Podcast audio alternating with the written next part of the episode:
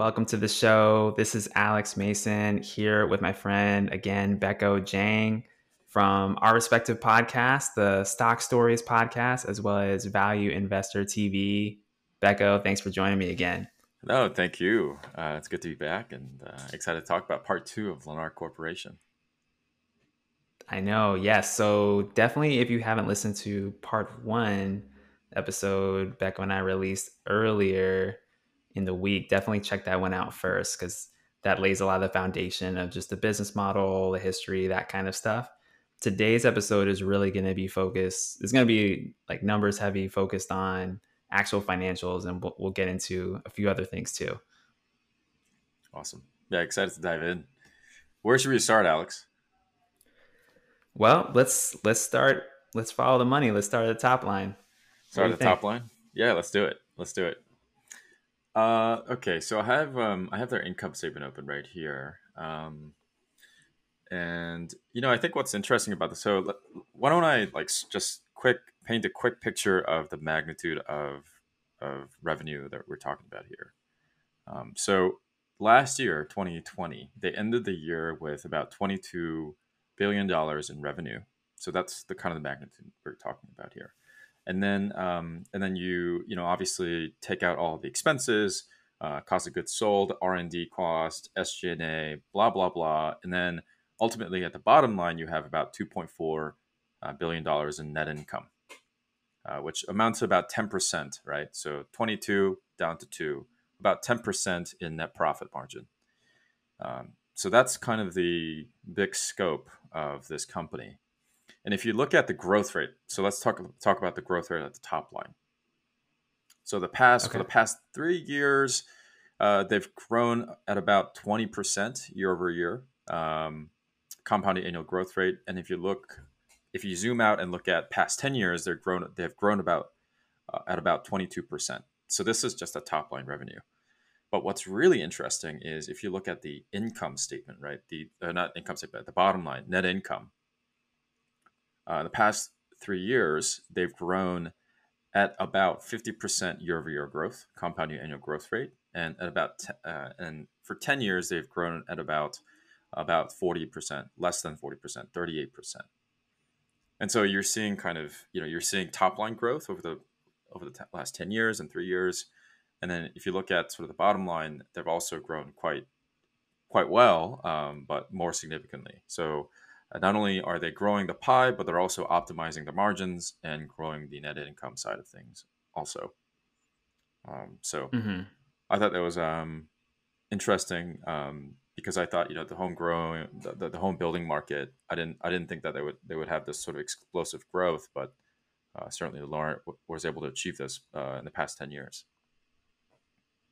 Yeah, it's it's interesting, Becco, looking at kind of turning our attention to the bottom line real quick of net income.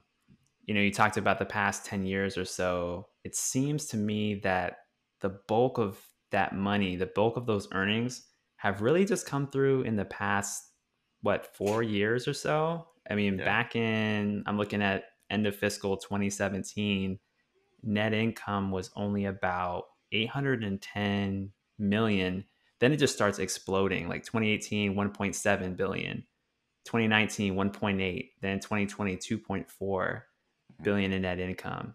So really the first part of this decade we weren't really seeing a whole lot of bottom line growth. And even though revenue seemed to be doing pretty well as far as growth was concerned but that that earnings growth really showed up in the last couple of years. So what do you make of that yeah, I think that's a I think that's an astute observation. Um, I think a lot of it has to do with sort of like the the ultra you know ultra low interest rate environment. You know, we talked about in the first episode, the home building industry as a whole is influenced heavily by the overall macro macro landscape, and namely the interest rate. Right, if the mortgage rate is, is low, people start buying houses, uh, and so I think that's you know what we're seeing here. I think might be a reflection of that.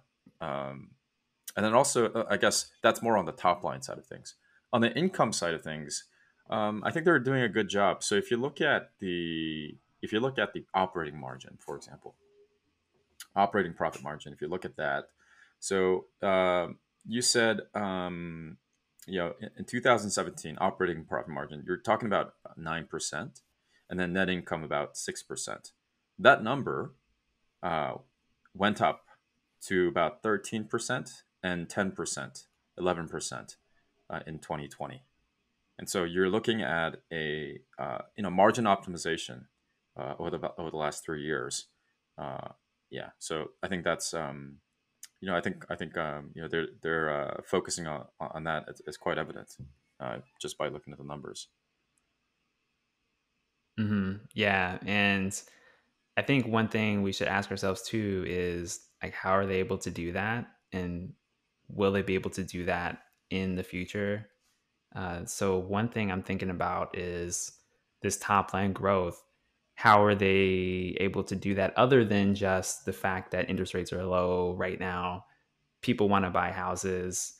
What about the, let's talk about the supply side of homes and the fact that supply has been constrained so much in inventory that I think it allows a builder like Lennar to maybe charge some higher prices going forward. Yeah, so I think you bring up a really interesting point, um, and maybe we can zoom out a little bit and talk about kind of a more of a macro take on this, which is um, if you look at kind of the uh, commodities that goes into you know, building a house, a big part of that is lumber right? A lumber is a big part of, um, of, of, building a house. And if you look at lumber prices, if you've, if you've uh, sort of followed um, the news uh, in the financial market, lumber prices have been going parabolic. It's kind of absurd to, to see that, but you know, I have this chart opened here in Wall Street Journal article. Um, let's see. So, um, average. Okay, so this is average price of lumber um, the years between 2015 and 2019, it was hovering below $400 per thousand board feet. So that's the common denominator, common unit. So a thousand, about you know under 400. Now, okay, now in 2021, you're talking about um, same unit. You're talking about price of $1,600. So Holy it is, smokes. it is parabolic growth. It's like you're looking at a chart of a Bitcoin or something, right? It's it's gotten you know it's gotten pretty bad and so what what you're going to see i think in the coming in the coming months and years uh, maybe not years but in the coming coming months here coming quarters is that the cost of goods sold is obviously going to go up. Right? Because that's the good that you, know, you have to you have to acquire to build houses. And then therefore um, the revenue is also going to go up but then you're you're you're kind of you have to contextualize this in the broader context of macroeconomic kind of inflation. So, how much does a dollar go in, in, a, in a world where uh, you got you know huge huge inflation everywhere? Um, so, I think that's something that we have to think about. Um, yeah, and I, I, think another thing I want to kind of point or sort of pivot, kind of pivot and and and look at is, um, and we'll get to this later on. But if you look at the income, net income growth, as I mentioned, it's growing pretty rapidly. Uh, they ended the year uh, with uh, 2.5, 2.47 billion dollars in net income, and it has grown, you know, at, at, a, at a cliff of you know 44, 45 percent uh, over the last three years. But if you look at income, you know, EPS, right, earnings per share, because as shareholders, that's what it really counts, right, per share count. And if you look at that, um, the EPS growth has actually been uh, performing not as quite uh, not as well as net income. Um, so you're looking at growth of about 32% over the last three years, whereas the net income has grown uh, uh, 45 45%. So I think there is a share dilution uh, at play here, uh, which we'll sort of talk about uh, later. Um, but that's that's something that is something that to, to, to point out for investors. Definitely. Yeah. There's, it's always important as investors to look at obviously net income. How much is the company making in absolute dollars? But then how much are we actually receiving as shareholders? And yeah. there's a lot of companies out there that make revenue but don't make profits. There's a lot of companies out there that make revenue and they make profits, but then their shareholders don't get a lot of those profits. And so we're trying to find ideally something with all three, right? Exactly.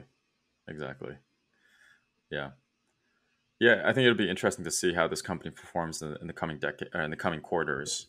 um, especially with the you know in the context of like the uh, the cost of goods sold that we just talked about with lumber prices. And I think it'll also be really interesting because you know housing is sort of like the bellwether for economy, and so you know I think it'll be interesting to see how you know how they perform. And um, even if you're not interested in you know buying this company as a you know as a shareholder, I think it'd be interesting to just to keep an eye on them as a as a kind of a you know put your finger finger on, the pulse of the economy kind of thing. Um, I think they, they can tell you a lot about how the the macro landscape is changing.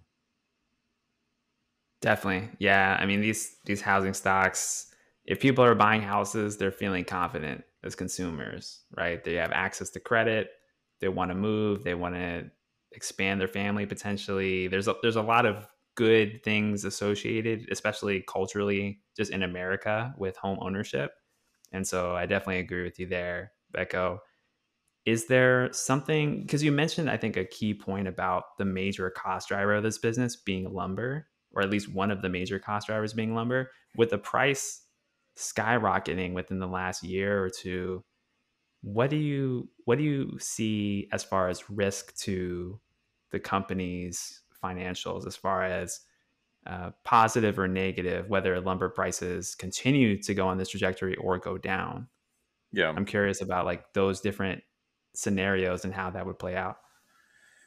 Yeah, I'd, I'd say kind of two things. Um, this is what concerns me about a lot of the money printing that's happening is that money printing and you know a very easy to monetary fiscal policy that's you know, that's been unfolding here for the last 10 you know, 10 years and and now even more so after covid is that you know you're seeing incredible levels of asset inflation.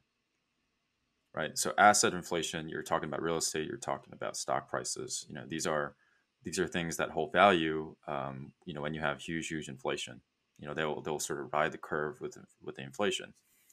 And you know i think i think what, what what's going to happen is the home prices are going to go up and therefore or sorry so the commodities are going to go up right in price and that's what we're seeing now. Commodities are going to go up and therefore as companies you know as a dynamic sort of you know dynamic entities in the capital market what they're going to do is they're going to raise their prices too. And so they're going to start raising prices of these of these houses that they build. But uh, the unfortunate, I think, reality is that there you can you, you can only raise the prices of these houses so much, right? Because the the labor, the the reward that you get with you know um, you know spending your time working, the wage isn't going to inflate at the same rate as assets, and so you now have a situation where assets like houses are increasing in value because of inflation and because companies can raise prices, but then you as consumers your labor isn't inflating at the same rate, right? Your reward for working isn't inflating at the same rate. Therefore, you have a situation where you can't buy these things anymore. So I think that's something that to call out as a sort of a macro risk to companies like this. Hold up. So I got a comment on this. So I think people, it may not be so much can people buy these houses I actually think they will still be able to. Mm. I think it's a matter of how far are you willing to stretch to mm. buy these houses?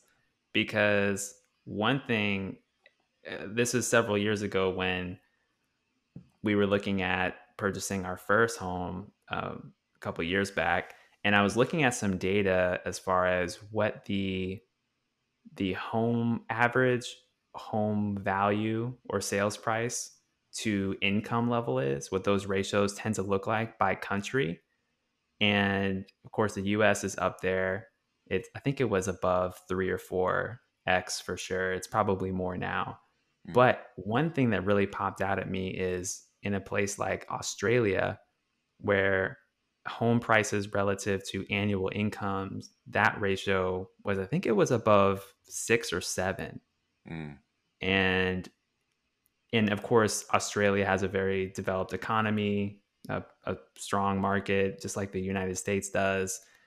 And so I'm looking at the correlations and I'm thinking, okay, maybe in the United States, things could continue to go as long as credit is still plentiful.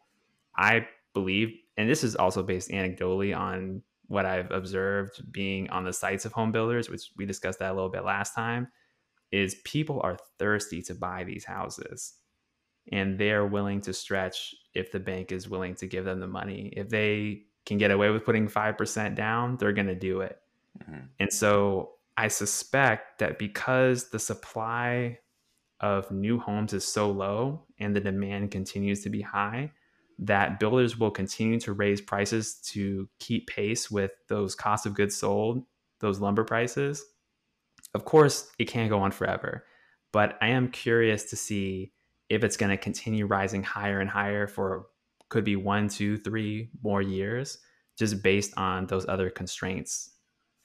I think you bring up actually a really good point, which is um, actually, you know, I think you can totally make the argument that, in fact, because of inflation, people are going to stretch themselves and buy these assets because when everything is inflating and you know what you have isn't worth the same, you have to put it in something that is going to appreciate in value, right? Stocks, real estate. Therefore, people are going to be more incentivized to buy these things because we know that you know asset prices are going to inflate. Whereas um, if you just hold in cash, uh, it's just going to melt away with inflation. So I think I think that's also a, a very plausible outcome, and perhaps um, perhaps now I think about it more more plausible outcome where people are uh, you know buying houses left and right. Yeah, I think there's a real possibility it could continue, but we'll have to to wait and see. Yeah, yeah. So, Becco, do you want to turn our attention now to the balance sheet? Take a look at that. Yeah, let's do that. Um, so, so that was the income statement side of things. Um, let's look at the balance sheet. So, you know, what I like to do is, you know, when you have a balance sheet, you have to really look at, you know, what what really takes a company out of the game and you know that is not like a mean you know anemic um, uh, anemic growth or anything like that. You know what what really takes a company out of the game is their debt. Um, so that's the first thing I like to look at. And so if you look at their debt, uh, they ended the year um, 2020 with about six billion dollars in debt, and I like to contrast that with um, free cash flow, and you want that ratio to be below three. Um, and so what what you're basically saying is if the company were to use all their free cash flow to pay off their debt, it'll t- it'll take about three years, or you want it to be sort of less than three years. Um, and if you look at that, um, you know they've done a they've done a good job of sort of compressing that ratio down. So if, uh, starting in 2017, it was at six, and then now down to about one. And um, yeah, so the, they've done a good job of cleaning out their balance sheet, um, especially from the debt standpoint. Um, yeah. Yeah, for sure. Yeah, that's something I really like too. Is it seems like most of the past decade they did what most typical large companies do, and that's just gradually increase their debt a little by little, year after year. But then there is this turning point again around. It seems like around that same time period that we were discussing earlier, around 2017 2018 when things really started to take off for them that they made a conscious effort to reduce their long-term debt and actually management stated in the most recent 10k that delevering was a big priority for them and i was like oh okay usually i don't see company i don't see companies management mention something like this unless things are really bad mm. like yeah. already like there's already a bad situation in the credit markets or in their particular industry and they're pleading with their shareholders saying please don't worry i'm taking care of your capital. I'm getting rid of the debt. But they're not doing that. I like how lennar management seems to be pretty proactive here. I mean if we look at just the past couple years they went in 2018 from 8.5 billion in long-term debt to below 8 billion in 2019 to below 6 billion, about 5.6 billion in 2020. And that's a pretty steady decline. I mean, it takes that's literally billions of dollars a year going into explicitly debt reduction. Mm-hmm. And that's not something I'm used to seeing, quite yeah. frankly, among large large companies generally. Yeah, I agree with you. I think that's something that um, that we should commend. I think um, you know I think we should encourage um, them to continue um, as a, you know, if you're a shareholder. Yeah. Yeah. So let's uh I also just want to bring up the cash too cuz that's also another part of like Mm, why companies go bankrupt. It's not necessarily just the debt, mm, it's general access to cash, mm. access to capital. And one of those places is the bank account, right? Retain earnings that become cash. And what I really like about this business is that they've managed to keep a lot of cash here. So they have over 2.7 billion in cash as of right now and it was literally less than half of that a year ago, right Becco? Are you seeing similar numbers as me? It was like Yeah. 1.2 billion in 2019 and Yep. almost 3 billion now. Exactly. So that tells me that management they're taking the gains off of the these COVID home sales and they're just banking it right now and Yeah. paying off debt with it, which seems very wise to me. Yeah. I, I think I think that's a I think that's a smart move. Um, I think that's a smart move. Um, I, I also want to point out the you know, this is something that's going to come up when we kind of talk about the valuation exercise, but something that I like to point out is the return on equity, return on capital invested, capital employed, just to see where they are um, in terms of that those ratios. Uh, so I quickly ran the numbers. So in 20, so if you if you just use 2020 numbers, you're talking about return on equity of about 13%, 13, 14%, and return on capital employed of, of about um, about 10%, 10 to 11%. So that's sort of the number, uh, the range we're talking about uh, here. Um, just a note. hmm Yeah, and, and can you briefly explain, Becco, maybe exactly what is the difference between return on equity and return on capital? Yeah, return on equity, you just simply take the, it's very, very simple. Um, so you return on equity, you just take the uh, uh, earnings and then divide it by equity. So you're basically saying, with my equity base, this is how much I can make. And you want these ratios to be as high as possible. Uh, for example, like software companies traditionally, because they don't have a lot of assets, uh, which trickles down to, into equity, um, but they still have you know explosive growth. Their return on equity is pretty substantial. You know, we're talking about uh, you know 30, 40 percent. Um, and so that's return on equity. Return on capital employed is you- you're basically taking um, you're, you're taking the instead of the net income, you're taking operating operating income, and then you're dividing that by uh, total asset minus current liabilities. So that that's what we're doing. So so the reason why we're taking operating income instead of net income is we want to get rid of kind of you know jurisdiction differences between jurisdictions with tax tax implications, and you just want to compare you know apples to apples. Um, and then from the denominator standpoint, you're taking uh, you're taking current a total asset minus current liabilities, uh, and so that you- you're really talking about capital that's been invested in the company, employed by the company. Um, so those are some of the difference um, differences, and there and there are other other metrics also. Return on invested capital uh, is a, is, a, is another one, um, but they basically paint the same picture, uh, which is you know how efficient is this company at utilizing their balance sheet to um, to uh, you know to make money on the income statement side of things. Exactly. And thank you for that, Becco. Yeah, it was so precisely what you said. We're trying to determine by looking at these ratios, we're really just trying to understand is Lennar's management actually good with the assets and the money that they have? Are they making money with their current assets pretty much? And those different metrics are just slightly different perspectives of looking at that. Yeah, exactly. And and just just a personal kind of anchor that I like to put in place is you know I look at I like to look at companies that have high high return on capital, um, and um, usually the threshold for me would be like fifteen percent. Um, but you know I'm also open to looking at companies that are below, and I've personally bought companies that are below, so it's just a suggestion, uh, more so than like a hard cutoff for me. Okay, for sure. Yeah, I think that's a good rule of thumb too, just because you, you obviously don't want to invest in a company where management's getting poor returns on the money they're investing or poor returns on their assets. That's just not a good thing. Yeah. So tying that back to Lennar again, let's take another look.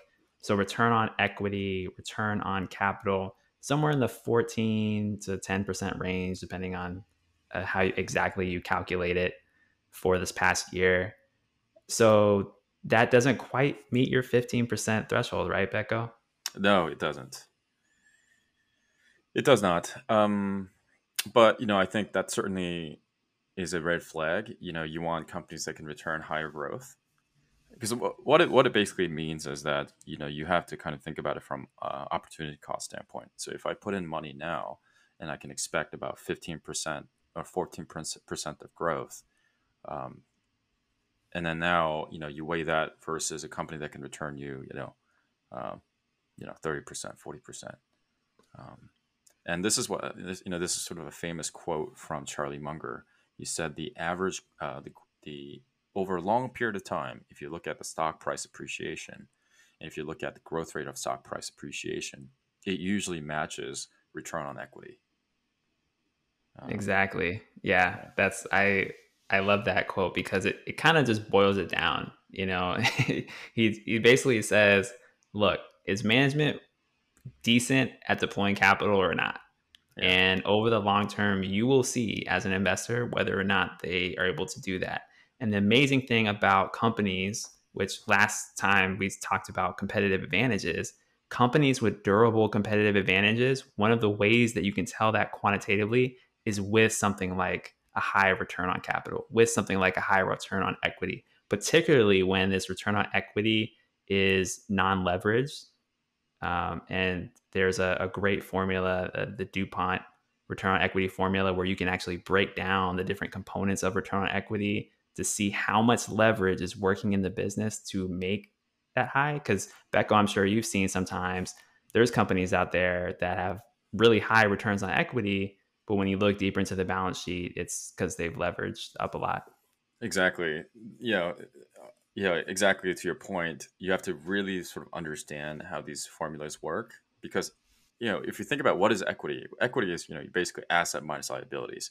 If you have a huge, huge liabilities, your asset minus liability is going to be a small number because you're subtracting, you know, asset minus a big number. So you're going to get a small number. So if you're dividing something with a very, very small number, you're going to get a high ratio.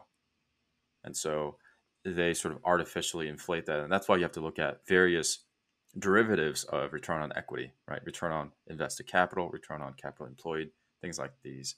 These sort of metrics take into account, um, or, or some. So, what's formulas. your favorite? I would like say if, return. If an investor has to pick one, what was your favorite?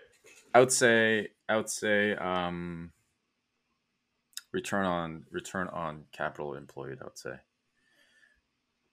I'd like to look at all of them. I don't know. nice. I mean, as you said, they're very similar, right? Yeah. But but I'm I'm imagining you like that because it's showing the return on how much management is actually putting back into the business, right? Yeah, exactly. Okay, cool. Exactly. How about you? You know, I like I, I, honestly, I'm more of a newbie at return on capital employed. I don't use it that much. Uh, I really like return on equity and then breaking it down into its various components with a DuPont formula. Because to me, that that gives me, I feel like a clear picture of a lot of things at once. Like I can look at profit margins, asset turns, and leverage ratio all at the same time, and then you know see how they combine together too. So I like yeah. ROE. Awesome. Yeah. Yeah. Yeah. Let's move on to uh, some other questions. Now that we've looked at income and balance sheet, um, let's see. Let's um, let's look at the management and how they how they have sort of dealt with the excess cash and what their incentive structure looks like. So um, maybe walk us through what what they've done, Alex, with their um, their excess cash. For sure. So yeah, I'm just looking real quick at the cash flow statement because that usually has a good good overview, particularly in the financing section. So one thing we can see is that this is the company that tends to issue stock. I mean, they repurchase their stock too, but they they have a lot of stock outstanding. And we talked a little bit earlier about the difference between net income and earnings per share, right? And how it's really important to make sure we're getting ultimately getting that profit as owners. Um, so they're they're diluted shares outstanding. So the amount of shares that they actually have back in 2000 and let's see what this data says 2012 one second the company had 223 million shares outstanding and that number has increased over 300 million. So they've actually diluted shareholders quite a bit over time. And usually this is a, a combination of things like stock options being exercised, uh, secondary issues of stock on the stock market in order to raise more capital so they can fund their business. Um, so this is a business that does buy back stock, but more more often than not, they're issuing stock, so they're raising money that way. So that's one thing that's happening with the cash. And then we also touched on already, they're buying back a lot of debt. They're retiring a lot of debt, getting rid of those notes, which we Becco and I both think that that's a great thing that the company is becoming more fiscally conservative with their balance sheet. And then I have another major point is the dividend. This is a company that pays a dividend and they paid a dividend for a long time. And one interesting thing about this is if we actually look at the amount of dividends that they paid, it's been relatively minor for several years. They reduced their dividend around the beginning of this decade, somewhere around there coming out of the financial crisis, and they've just held that steady at 16 cents a share for several years. And then this amazing thing happened last year where the company increases dividends multiple hundreds of percents to, I think it's around 60 something cents a share now.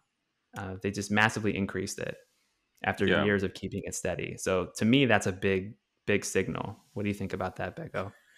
Yeah, it's interesting. To your point, um, I haven't really looked into that aspect of it, how it's sort of the trend line, but I'm looking at it now. It's it's basically um, you know they've they've um, issued dividends, uh, you know two two digit millions. Um, you know, uh, a couple years ago it was about you know 51. The year before that 49 million. The year before that 37 million. So you know, low mid kind of two digit millions. And then come 2020, uh, they issued close to $200 million of dividend. So you're talking about 4x uh, of dividend payment. Um, what do I think about that? I, you know, I think, I, I think, you know, a, a, as an executive of a company that's producing cash flow, you have a choice of whether to put that money back into the business because you are confident that the business can return high, you know, high high yields, or if you're not confident, you give it back to shareholders. You have to do one or one or, one or the other, or you know, you buy it back. That's another way of giving it back to shareholders. Um, I think they're just sort of weighing the the pros and cons of it, and you know, they might have, you know, maybe they're coming to a realization uh, that um, actually, if let, let me actually take that back because if you look, this is kind of interesting. So okay, we, we we said that dividend has been going up, or not has been going up. It you know started step in 2020. If you look at the share purchase program and how much money they've spent every year, if you look at that, um, this past year, they spent about um, 300 million. The year before that, 500 million. The year before that, 300 million. So if you sum mm. those two things up, dividend with stock repurchase program, if you sum that up, that basically means you know total shareholder kind of return, uh, quote unquote. If you look at that, that's been kind of steady, I guess, um, more steady than the huge dividend payment. And so what you're seeing is the mix has sort of shifted. So in the past, it was more skewed skewed towards uh, the share purchase program, and it has sort of shifted into more of a dividend payment in 2020. Oh, nice. Yeah, thanks, Becco. I had not noticed that, and I appreciate you bringing that up because that's an interesting trend. You know, I haven't really seen that most of the time. If I do see a shift in mix, it's the other way around. The company is maybe they're raising their dividend a little bit or holding steady, but then they're just going crazy on the the share buybacks because that tends to be in vogue right now in this day and age with taxes and everything. So I'm wondering, does Lennar's management think that their stock is a little overpriced, maybe, and that's why they're putting less money into buying back stock? So they just rather pay it out as dividends. I'm wondering if that's what they're trying to communicate with how they're deploying their cash. Yeah, I suppose that's like the the rationale um, for doing that.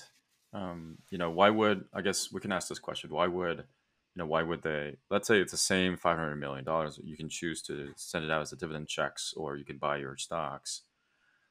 Obviously, there are benefits to just buying your share back because it's more tax efficient, right? You're not taxed at the income level for shareholders. Um, so I guess yeah, to your point, maybe um, maybe the management believes that the stock is overpriced at this point, so they're not going to buy, uh, and therefore they're just going to send out these dividend checks. Hmm. Yeah, I think it'll be more evident in years to come, maybe in the next one to two years, if there's dividend growth. Because if there's if there's significant dividend growth even after this big stair step up, then to me, that would indicate that this is a major priority for management. They they want to be known as a strong dividend paying company and want to establish that reputation. Whereas if they just kind of keep it the same, then to me that just means all right, this is a cyclical company that's been holding off on sharing the rewards with shareholders in a certain way because they really wanted to beef up their balance sheet, beef up their revenues, and they spent an entire decade doing just that. They they're healthy as far as a lot of the numbers we've discussed already. So I think this is kind of like a thing where management's like, "Hey guys, uh, thanks for owning our stock. We appreciate it. Um, here's a bunch of money. Thanks for waiting and waiting through the the recovery with us. Here's here's a big payout." I'm wondering if it's something like that. Yeah, yeah. I think that would be interesting to see how this trend line continues. I think another thing that we should sort of think about is, you know, when when when COVID hit, I think there was a lot of you mentioned it's really vogue and trendy and chic to do buybacks. When COVID hit, I think there was a lot of discussions about banning buybacks, right? I mean, there's like government bailouts, and then now like you're going to take the government bailout and buy your stocks. That didn't sit well with a lot of people, and there was a lot of kind of public anger towards big banks, airline industries doing these things, you know, exhibiting these behaviors for the past for the past several years. So I think that also might be at play. Speculation, but um, you know, I think that that's also maybe a cultural aspect to this, also social cultural aspect.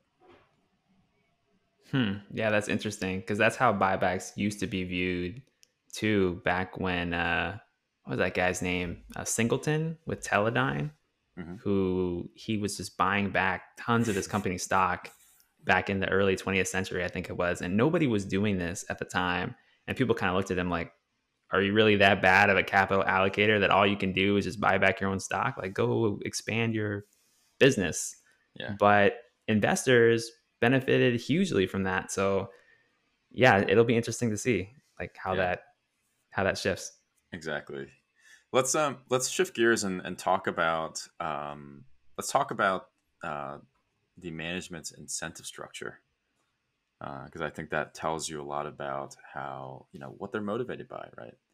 What, what's uh what's um what's uh the famous quote by Charlie Munger? Show me incentive structure, and I'll show you outcome. Something along those lines.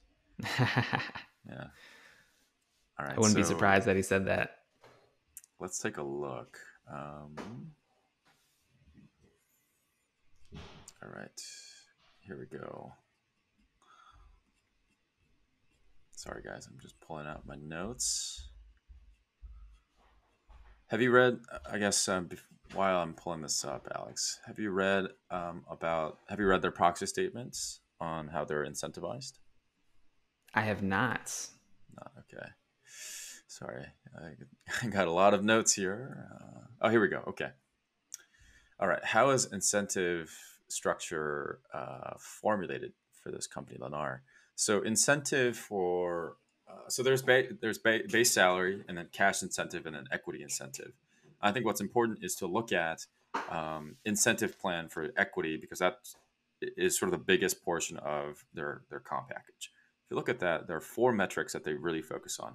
One is gross profit, two return on capital, three return uh, return on total shareholder return, and then lastly debt to EBITDA ratio. So there are four four things that they are measured against. So let me repeat that: gross profit. So really talking about the income side of things, optimizing for you know higher price than cost of goods sold, right? Gross profit. Return on capital. We talked extensively about that.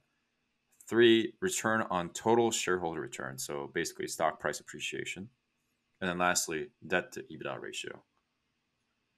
And so I think, mm. yeah, what do you think about that? First off. Yeah, I like that. I love that it's it seems mostly tied to the actual performance of the business and not just shareholders.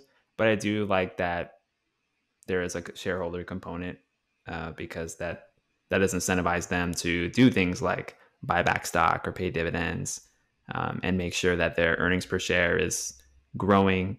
But it can't grow uh, inorganically too much because there are those other metrics there, like the debt to EBITDA so I like it. I'm curious because you have it up in front of you. Are there certain caps or thresholds for things like debt to EBITDA that they can't cross? Yeah, so I don't have those numbers in front of me, um, but they're certainly in the proxy statement. Um, usually, you know how these things work is that you know they set like you know 100% threshold and then like you know 200%, 300% threshold and if you meet like you know 200 300 percent your equity comp you know uh, will vary uh, against those metrics. So um, i don't have those numbers in front of me unfortunately. Okay. But what do you think of the overall structure conceptually? Uh, i think it makes a lot of sense. I think it makes a lot of sense. I, I i'm really for companies that have return on capital as part of their um, as part of their incentive structure because i think that's super important and underappreciated. Um, what I don't want to see is you know people uh, have no regard for the balance sheet and the the efficacy of their balance sheet as as as measured against their income. Um, so I think it's I think it's well structured. Nice, yeah, and yeah. and another thing I love to see too is when management rewards their employees with stock to align those incentives with their workforce I don't see it that often, other than maybe a employee stock purchase program or something. But that's another thing I like too. Yeah, definitely. I think it's. I, am hope, hopefully. I mean, maybe this is sort of the echo chamber of San Francisco, Silicon Valley kind of uh, way of operating. Um, but I think that it's becoming more trendy to offer you know, stock options to employees. I know like big tech companies obviously do that, not just for high you know high ranking executives, uh, in the past, I know it has been only reserved for high, high-ranking executives, but now every employee gets a, a part of their comp packages is that you know you get stock option, uh, stock options for the company that you work for. Um, so, yeah, I definitely want to uh, definitely want to see some of that uh, also, where everyone gets to participate in the upside of the company. Yeah, for sure. Yeah, awesome. So that's about management. Um, let's see, where are we? Um, let's let's quickly, Alex, if you don't mind, let's quickly run through some of the valuation exercise um, and, and come to kind of um, you know just do a little exercise on discounted cash flow and and see uh, where this company sits and and talk about some of the assumptions. Okay, yeah, let's do it. Let's talk about it. All right, so I'll just go ahead and run through my exercise, what I've done, and some of the assumptions baked into the calculation, and then we can kind of talk about, um, you know, we can tweak the numbers in real uh, in real time to see how the numbers changes. Uh, changes. So um, I'm going to take the initial cash flow of about two billion dollars um, because it's sort of the average of the past over the past three years. So I'm going to take the about two, 2.4 is kind of the initial cash and I'm going to peg the growth rate at about 20% for the next three years. And then in subsequent years, 12%, and then down to 10% in year 10. So kind of 20, 12, 10 growth rate. And then discount rate that I like to use is just 10%. Um, so use that okay. as ten percent discount rate, and then share outstanding. You got debt level and cash, and you run the numbers, and I get about uh, hundred and ten dollars per share. Quick pause, real quick. Can you please explain for maybe a listener doesn't know what a discount rate is? What is that, and why is it important? Yeah, so it, this is sort of um, kind of at the crux of why the uh, the stock market has been going crazy is because there is no time value of money anymore because the interest rate is is basically zero, and so um, what discount rate is is you know the money that that a company generates now ten dollars or maybe like hundred dollars let's say hundred dollars that you generate now versus hundred dollars you generate in the future is going to be different because there's what's called time value of money. Right, hundred dollars in the future is going to be worth less because of inflation and everything else that goes with with that. So, what you want to optimize for is highest cash flow discounted back to the present time. And so, you want to discount the hundred dollars that you make in the future um, with that discount rate back to the present value. And so that's what discount rate is. I like to use 10% because I like to use 10% as sort of the 10 to 15% is kind of what I use. I, I do that because um, it's the kind of the, the you know, uh, lowest risk kind of return that I expect out of my investment. Nice. Thank you so much for explaining that. So effectively what you're doing is it's kind of like a reverse, I guess, annual growth rate formula if if you were to say it like that instead of saying okay if you invest $100 in x amount of years, it becomes a thousand. You're basically saying this company, if it makes a thousand in year 10 or whatever it is, if we assume a certain growth rate, we're discounting it, right, to the present, like you said. And therefore, these shares today are worth this. Yeah, exactly. Okay. Exactly. Exactly. And, and one thing that I like to mention as the reason why you have this crazy stock market frenzies is because at the current at the present time we don't have uh, time value of money anymore because it's all it's all sort of washed away. Uh, and so what you're seeing is you know people are talking about growth. You know people are focused on growth stocks and, and the future and the growth earnings and the future future earnings. And that's because there is no discount rate at the present time and so $100 you earn in the future is equally worth $100 that you earn today because there is no discount rate. So you know companies come can come out and say you know we're going to we're, we're going to make you know we're going to make you know 10 million dollars 200 million dollars 300 million dollars in the future. Well because the discount rate is zero you basically value that at the present time value. And so that's why you have these crazy you know multiple expansion um, because there's no discount the discount rate has been you know, squashed and minimized because of the macro environment that we live in today Exactly. And yeah, I agree with you. It's uh it's really distorting some valuations of a lot of parts of the market. So bring it back to Lennar real quick. You mentioned yeah. you did the calculation and what is the per share value based on that 10% discount rate? Yeah, if I do that, I get about $110. $110 and just for everyone's knowledge, the current price today, Lennar, ticker symbol LEN, closed at $107 today as we're recording this. So so what that means, Becco, is if you were to purchase at $110, let's say today, you would expect over the length of time in your model that you would make 10% annually. Is that basically how it would work from the investor's perspective who would be buying those shares at that price in your model? Yeah, so if this were to work out, you're talking about these assumptions being right. And these assumptions are the growth rate in the next 10 in the next, you know, 1 to 3 years is going to be 20%. And then, you know, 4 to 6 years about 12% and 7 to 10 years about 10%. And this is also assuming that we're not, you know, doing any kind of share buybacks either. And so that that could also juice the returns for investors. Um, so that's that's kind of the assumption here. Um, um, yeah, and, and, you know what we like to do as investors is that you know you, calculate intrinsic value, but then you want to get it at a discount of that value to protect against you know vicissitudes of the market. You know tomorrow, you know we could have a war and and the whole market would go crazy and you know we could lose half of our value so we want to make sure that we protect against downside and so you want to make sure that you get the price below this intrinsic value. So um, i know we talked about this in the previous episode. Uh, both of our respective listeners complain that we talk about companies that are always overvalued at least in our analysis. Um, but that's kind of the that's kind of the idea and yeah. Yeah i mean at the end of the day look i've been tempted. I was looking today. So we're so this is May 4th. May the 4th be with you.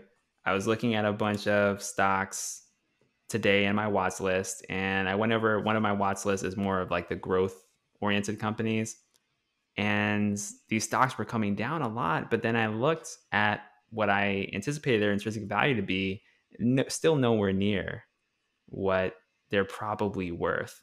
And so that's why it's just so important not to be too tempted because margin of safety really is just such a fundamental part of investing and specifically value investing. Uh, so that's why we're protecting ourselves. So in this situation, Becco, we, have got in your model around $110 per share based on your assumptions. Current share price is $107. So what does that mean? Does that mean basically it's more or less fairly valued in your opinion?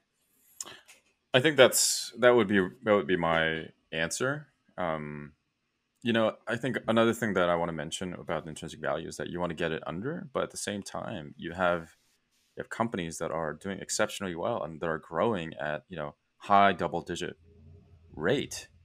If that's the case, and you got solid business with like great moat around them, then I'm okay paying you know at or a little bit above intrinsic value. So it's not you know set in stone that you have to get it always get it below, but you know obviously cheaper the better as as us you know value investors and bargain hunters um, yeah so just another comment there on the intrinsic value for sure yeah and that's a great point. and tying that back to a point we mentioned earlier in the conversation about return on equity over the long term we're probably going to see our returns mimic or mirror that return on equity figure so yes, these models are important. Yes, it's important to buy with a margin of safety.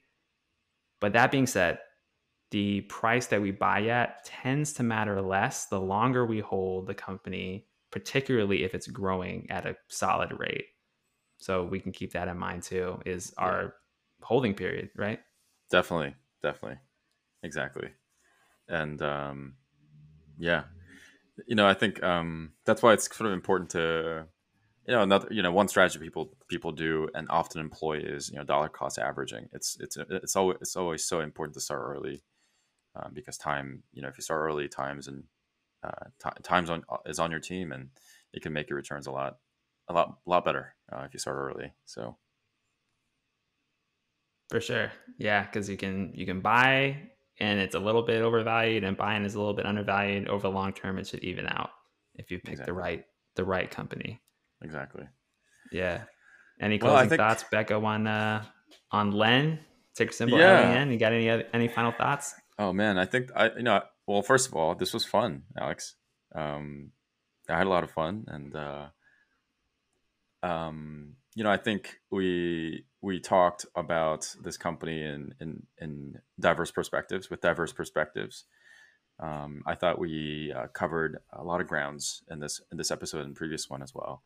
Um, this company is an interesting one. I think you know I, am not really familiar with home building uh, industry. You're you're much more familiar with it, Alex, than I as a consumer, as a potential buyer of a house. Um, uh, but um, but yeah, I, th- I, thought this was this was an um, interesting exercise to look into uh, to get a glimpse of what the what the home building industry uh, look like from an investor standpoint.